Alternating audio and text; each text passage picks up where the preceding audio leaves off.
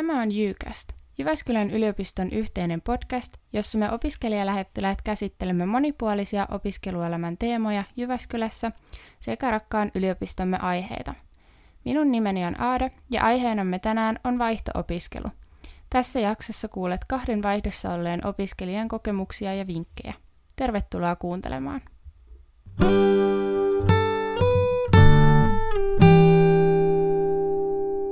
Moi ja tervetuloa kuuntelemaan JYU-kästiä. Minä olen Aada ja kanssani täällä keskustelevat Susanne ja Ilari. Moi. Moi. Tämänhetkisestä koronatilanteesta huolimatta asetamme katseen kohti tulevaisuutta keskustelemalla yliopiston aikaisesta opiskelijavaihdosta. Jutellaan ensin hieman vaihtoopintojen kokemuksista ja sen jälkeen keräämme vinkkejä vaihdosta kiinnostuneille. Mä itse en ole vielä vaihtoon päässyt yliopistoaikana, mutta toivottavasti se on ensi keväänä ohjelmassa. Kuitenkin Ilari ja Susanne, te olette molemmat ollut vaihdossa yliopistoaikana, ja haluaisitte sitten ihan aluksi kertoa vähän teidän kokemuksista? Joo, no ainakin voi aloittaa sillä vaihtokohteella ja ajoituksella, eli mä olin itse Chiilessä, semmoisessa suunnilleen Tampereen kokoisessa kaupungissa nimeltä Valdivia Etelä-Chiilessä – vuonna 2018 keväällä ja se ajoittui mulla niin kuin mun kolmannelle vuodelle. Mä oon liikuntapedagogiikan opiskelija ja mä tein siellä sitten mun oman alan opintoja sen puolivuotisen, mitä mä siellä keväällä kerkesin olla. Aika hassu muuten, että, että se oli niin kuin kevättä tavallaan Suomessa, mutta, mutta Chiilessä se oli, kun se on ton päivän tasa ja eteläpuolella, niin se olikin syksyä.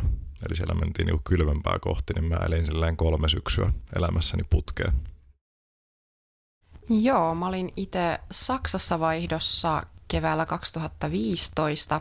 Se oli mun toinen opintovuosi, että mä opiskelin silloin pääaineena Saksaa ja siellä oli niin kuin yleistä, että yleensä toisena opintovuonna lähdetään vaihtoon ja ö, mä olin itse niin kuin tosiaan yhden lukukauden lähin suunnilleen huhtikuussa ja olin jonnekin heinäkuun loppupuolelle, että se Saksassa ajoittuu vähän niin kuin kesälukukaudeksi, että ne pikkasen eri tavalla ajoittuu ne lukukaudet siellä kuin mitä meillä, että se alkoi se kesälukukausi siinä jossain huhtikuussa, mikä on silleen mielenkiintoista, kun miettii, että miten nämä meidän lukukaudet ajoittuu.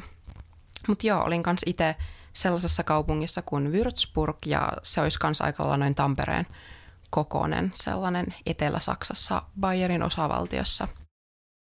Ja joo, siinä ehkä tällaiset pääpiirteittäin faktat siitä mun vaihdosta.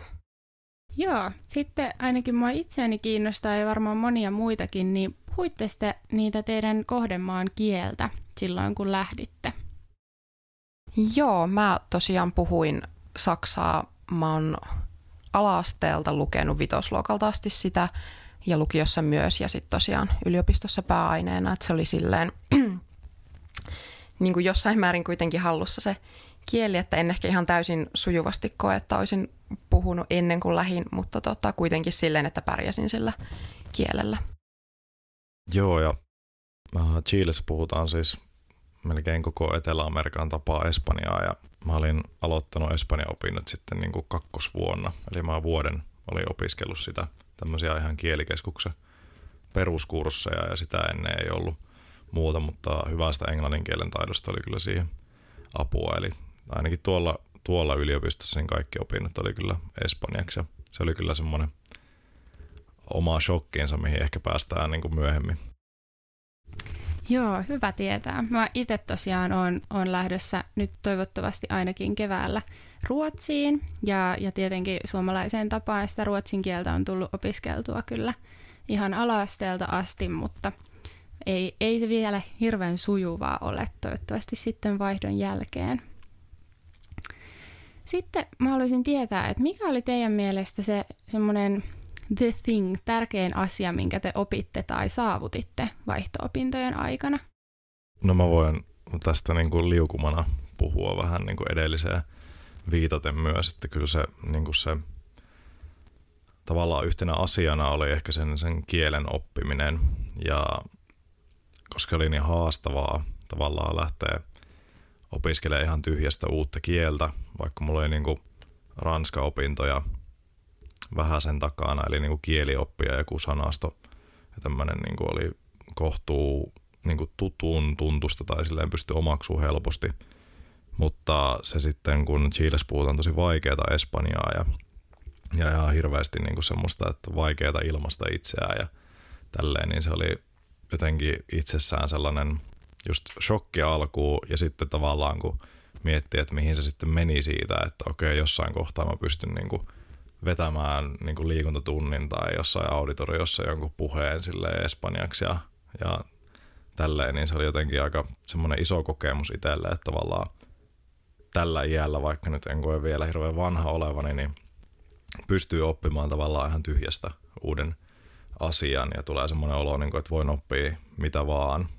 Niin ehkä semmoinen oli se semmoinen isoin oppimiskokemus ja sitten ehkä hyvänä kakkosena jotenkin se, että kun mä oon aina asunut Jyväskylässä, niin se, että lähti vähän johonkin pidemmäksi aikaa johonkin muualle, niin siinä ehkä myös otti semmoisia jonkinlaisia itsenäistymisen askelia. Joo, tämä on varmaan vaatinut aika paljon uskallusta lähteä kyllä silloin.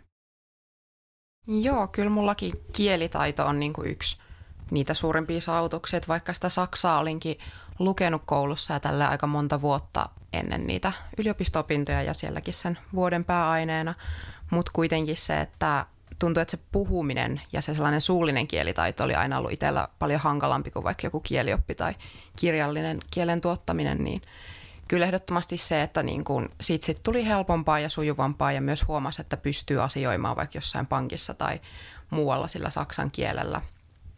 Ja ehkä myös sit se, että tuli sellaista niin kun, niin kuin rohkeutta käyttää sitä kieltä myös vielä enemmän kuin huomasi, että kyllä ne paikalliset ymmärtää, vaikka no välillä ne ehkä sitten alkoi itse vaihtaa englantiin, mutta minä jatkoin niille saksaksi, mutta tota, että noin kohtaamiset oli välillä vähän mielenkiintoisia, mutta kuitenkin se, että pärjäs sillä kielellä ja ehkä just tällainen yleinen niin pystyvyyden ja pärjäämisen tunne, että mä voin lähteä ulkomaille, mä tiedän, että mä pärjään siellä, vaikka mä en puhuisi äidinkielenä sitä kieltä tai vaikka mä en edes käyttäisi englantia siellä, joka on kuitenkin mulle vahvin vieraskieli, niin ehkä toi ja sitten kaikki sellainen, kun siinä oli kuitenkin niin paljon sitä paperisotaa ja muuta tuollaista, mitä piti hoitaa ennen kuin sinne lähti ja sitten kun aloitti opinnot siellä, niin jotenkin se, että kaikki tollainen oli aika stressaavaa välillä, niin sitten se, että niistä kuitenkin selvisi ja vaikka tuntui, että en ymmärrä, mitä tämä dokumentti multa nyt haluaa, niin sitten kuitenkin kaikesta noista sitten niin kuin selvisi, niin se ehkä loi sellaista pystyvyyden tunnetta ja itseluottamusta.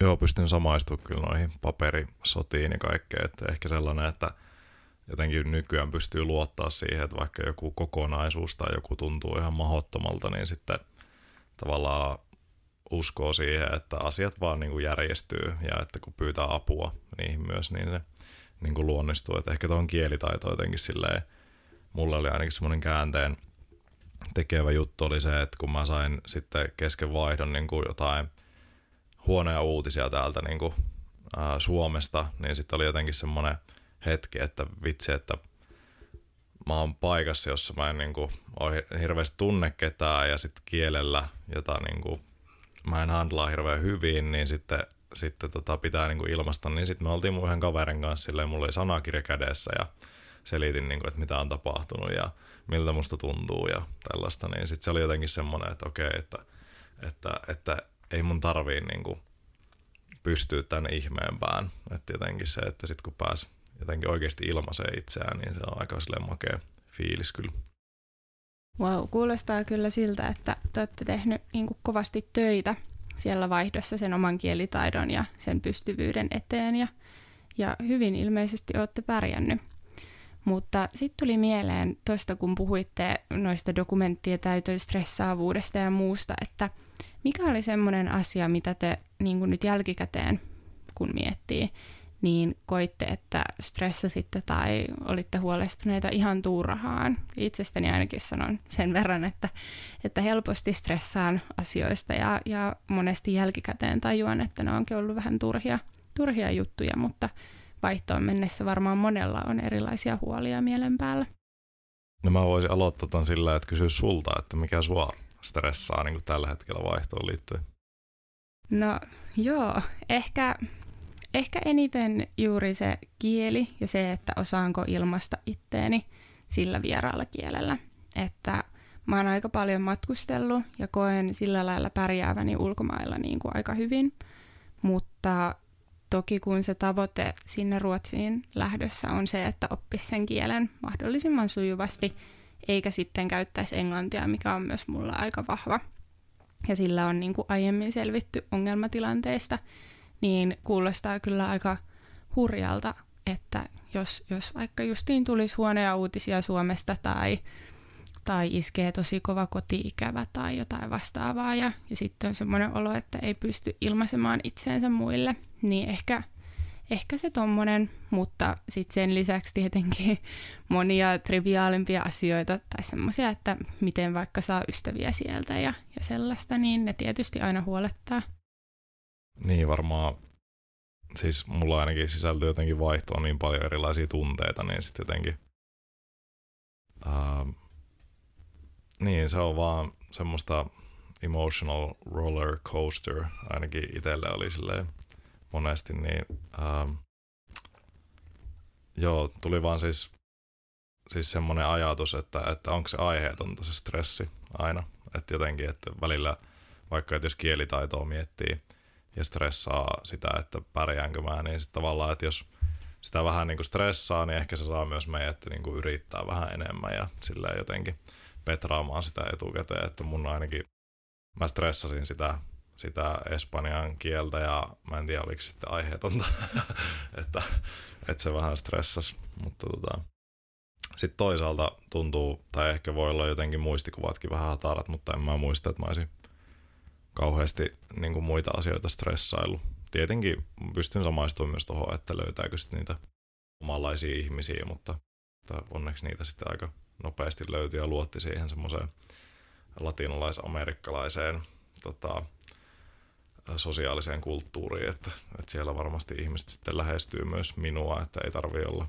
itse tämmöisenä introvertti ekstrovertti sekoituksena niin koko ajan äänessä ja yrittämässä jos menee sinne omaa alaa opiskelemaan, niin tavallaan ehkä maasta riippumatta, niin oman alan opiskelijoilla on samanlaisia mielenkiinnon kohteita, niin se on varmaan helpottanut siinä ystävien saamisessa.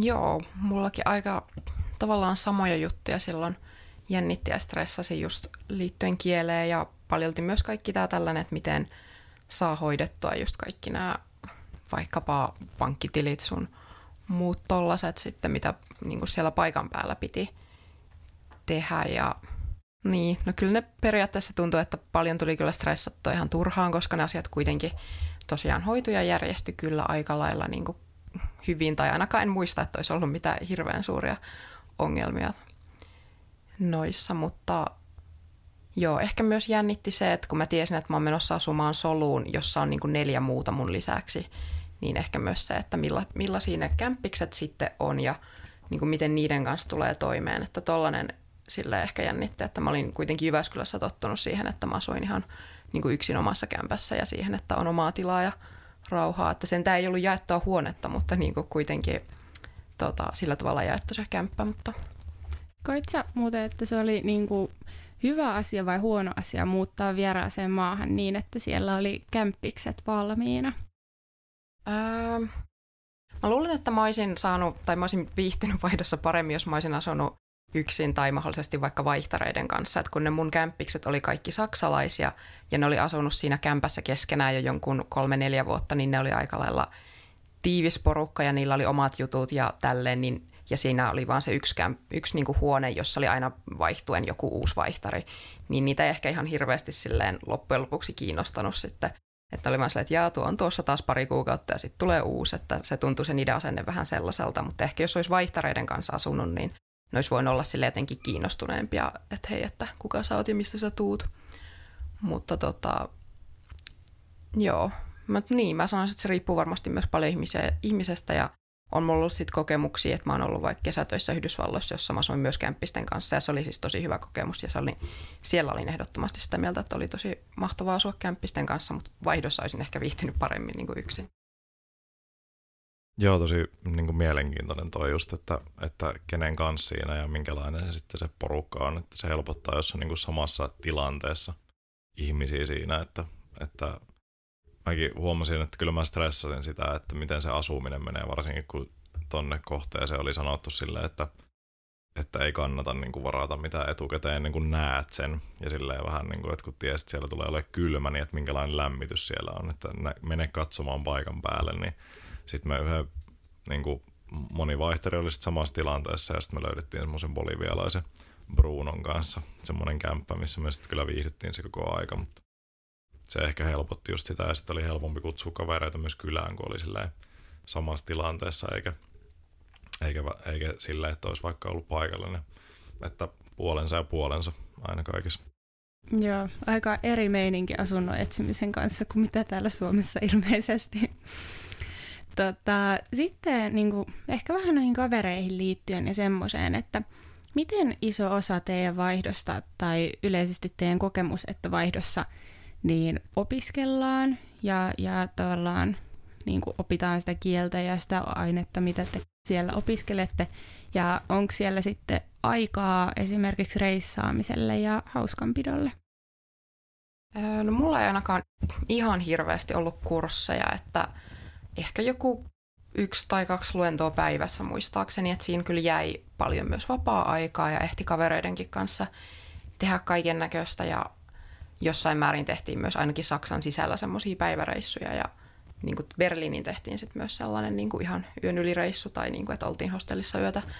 Mutta joo, kyllä ehti niin kuin ainakin maan sisällä reissailla ja kyllä jotkut vaihtarit tiedän, että ne reissaili sieltä Saksasta myös esim. lähimaihin, mutta itsellä jäi sitten vaan Saksan sisälle kyllä se reissailu, mutta että kyllä siinä ehti myös matkustella ja niin kuin viettää vapaa-aikaa kuitenkin, että aika sinällään itse koin suht kevyeksi sen niin kuin itse opiskelun sitten siellä ja tosiaan mä siis itse germanistiikkaa opiskelin, että käytännössä sitä niin kuin, mitä ne saksalaiset opiskelee niin kuin tavallaan omaa äidinkieltänsä siellä, että mä, vaikka mä oon Suomessa opiskellut ns. saksaa vieraana kielenä pääaineena, niin et siinä mielessä ne kurssit oli ehkä itselle suht haastavia, koska ne niin kuin oli tehty äidinkielisille puhujille, mutta ei ne nyt silleen, kyllä niistä niin kuin selvisi kuitenkin. Okei. Okay. Mites Ilari? Vitsi, miten siisti toi germanistiikka-sana. Joo. tota, no, mä ehkä lähdin vähän vaihtoa jotenkin silleen um, opiskelujen suhteen vähän jotenkin puolivalolla, että oli niinku kursseja, joita olin kattonut, että mitkä kiinnostaa. Et ei varsinaisesti ollut ehkä semmoista, että mä haluan muodostaa jonkun kokonaisuuden siitä niistä opinnoista, niin sitten mulla sattui jotenkin aika hyvin, että kun meni sinne, niin sitten multa vaan kysyttiin, että mitä sä haluat. Ja sitten mä opiskelin jollain kolmella eri, siis kolmella eri niin kuin vuosikurssilla tavallaan, että oli niin kuin ihan sikana uusia ihmisiä ja kaikkien nimi tuntui olevan Karla.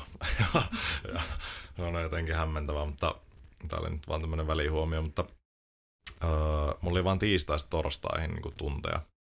Okay. Eli mä niin kuin pystyin tarvittaessa perjantaista maanantaihin niin kuin olla jossain viikonloppureissussa ja niitä me sitten tehtiinkin ja sitten, no mä en tiedä miten mä en ollut törmännyt tähän, mutta, mutta tota, täytyy sanoa, jos joku kuuntelija on lähdössä Chileen, niin on, siellä on siis aika tyypillistä, että saattaa olla tämmöisiä lakkoja niin kuin yliopisto-opiskelijoilla ja mun vaihdon aikaan se sattuu olemaan sitten niin kuin kahden kuukauden mittainen.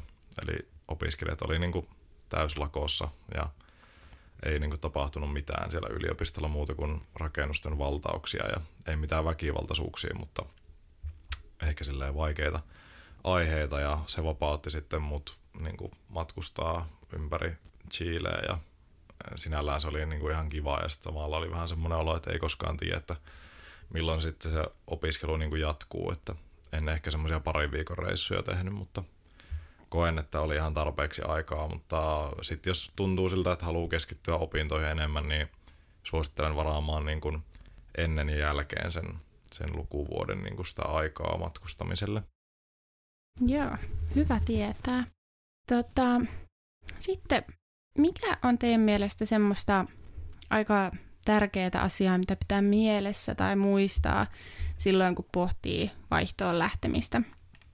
Ja moni myös varmasti ehkä vähän pelkää sitä, että kuinka oikein tuleekaan ikävä omaa perhettä tai tyttö- tai poikaystävää tai kavereita, että selviikö siitä ja millaista se on. No mä sanoisin, jos liittyikin tuohon, mitä sanoit noista peloista ja muusta, että ehkä silloin kun miettii sitä vaihtoon lähtemistä, niin kannattaa, että varmasti on monilla niin kuin jonkinnäköisiä pelkoja, oli ne sitten just tuohon, että tuleeko ikävä tai siihen, että milla, miten siellä selviää tai mitä ikinä, niin että, että miettii, että onko se tavallaan, onko se pelko niin kuin tarpeeksi hyvä syy jättää se kokemus kokematta, jos se on kuitenkin sellaista, mitä oikeasti vaikka haluaa. Tai että niin onko se sitten, että jos sen jättää väliin, niin jääkö sitä katumaan sit vaikka niin kuin myöhemmin tai miettimään, että no miksi mä en silloin opiskeluaikana lähtenyt, kun olisi ollut tilaisuus, että mä itse olen aina kokenut, että mulla on kyllä niin kuin pelottanut tosi monikin asia aina noissa, kun on lähtenyt ulkomaille useammankin kerran. Niin, niin muun muassa itse on pelannut, tai pelkään itse asiassa lentämistä jonkin verran, niin se on aina ollut sellainen stressin aihe myös, mutta sitten mä oon vaan päättänyt, että se ei ole tarpeeksi hyvä syy jättää niin kuin noita kokemuksia väliin.